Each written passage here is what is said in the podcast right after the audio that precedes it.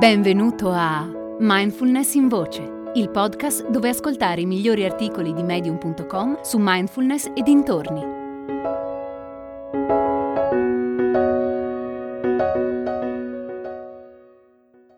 Mi rivolgo a te che ascolti Mindfulness in Voce su un dispositivo Apple.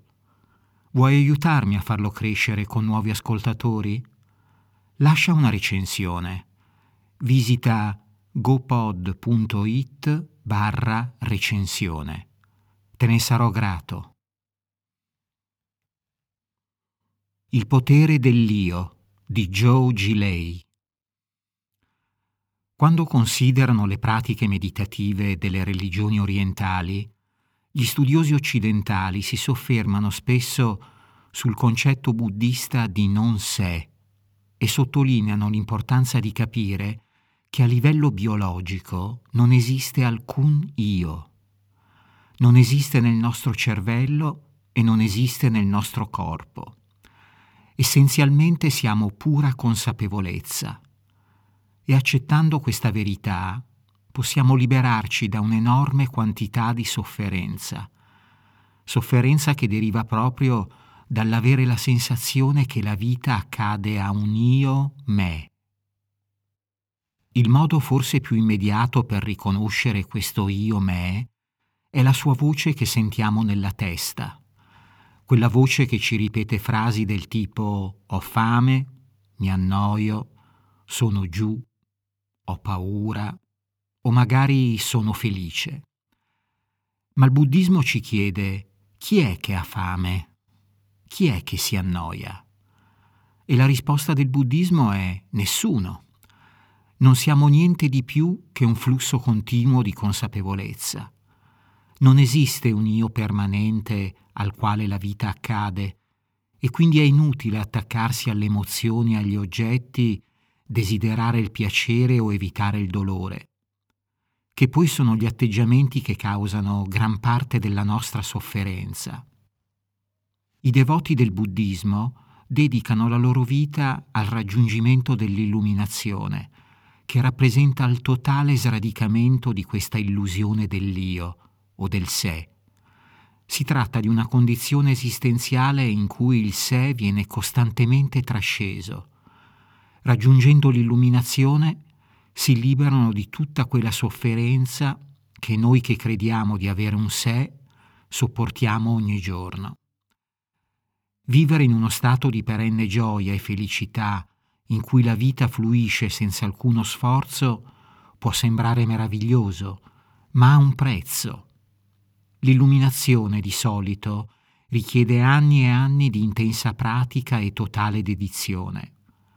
Chi sceglie di percorrere un sentiero spirituale verso l'illuminazione trascorre spesso lunghi periodi in totale isolamento e silenzio, rinuncia a molte relazioni personali, alla sessualità, si alimenta in modo sobrio, segue maestri e adotta tutta una serie di altre pratiche che la maggior parte di noi non sarebbe mai disposta a seguire a tempo pieno.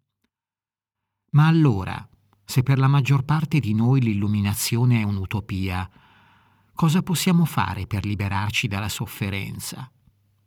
A mio parere abbiamo due possibilità. In primo luogo possiamo sperimentare momenti di autotrascendenza attraverso pratiche come la meditazione profonda o l'uso di sostanze psichedeliche e cercare di ottenerne il massimo finché durano. Gli stati di autotrascendenza raggiunti con la meditazione o l'uso di droghe sono ben documentati e in confronto a un sentiero tradizionale che porti all'illuminazione sono anche piuttosto facili da raggiungere. Senza dubbio nel mezzo di tali esperienze ci sentiremo, diciamo così, su di giri e quasi certamente sperimenteremo maggiore chiarezza, concentrazione e tranquillità. E questo potrebbe durare ore, giorni, settimane o magari anche di più. Il problema con questa opzione, però, è che a prescindere dalla sua intensità, dalla sua importanza e dall'insegnamento che se ne può trarre, si tratta di esperienze impermanenti.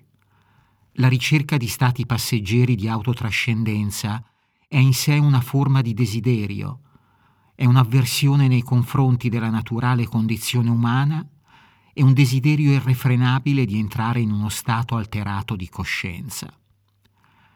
Come alternativa, quindi, credo che invece dovremmo provare ad abbracciare il nostro sé illusorio.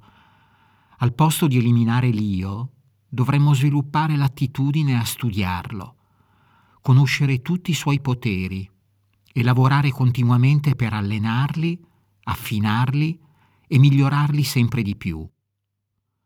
Sul piano intellettuale, con un po' di sforzo, possiamo senz'altro comprendere che non siamo altro che pura consapevolezza. Sul piano esperienziale, però, noi persone non illuminate percepiamo chiaramente l'esistenza di un io e per noi quell'io è potente.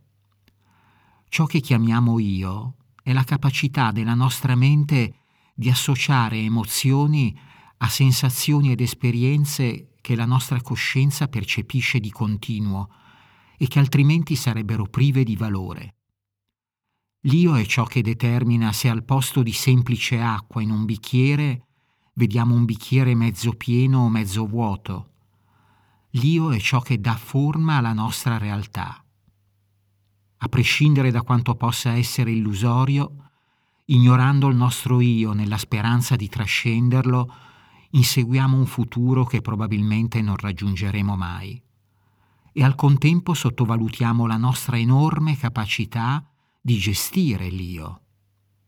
Possiamo insegnare al nostro io ad essere meno ansioso e più presente, meno fragile e più resiliente, meno intollerante e più paziente, meno critico e più accettante. Come ogni cosa che esiste in natura, l'io è in continuo cambiamento e noi possiamo plasmare quel cambiamento. Quindi, a meno che tu non sia tra quei pochi che hanno scelto di dedicare la propria vita alla ricerca spirituale dell'illuminazione, abbraccia il tuo io, sfrutta il suo potenziale e così facendo scoprirai il tuo. Hai ascoltato Mindfulness in Voce, il podcast di Mindfulness Bergamo, www.mindfulnessbergamo.net.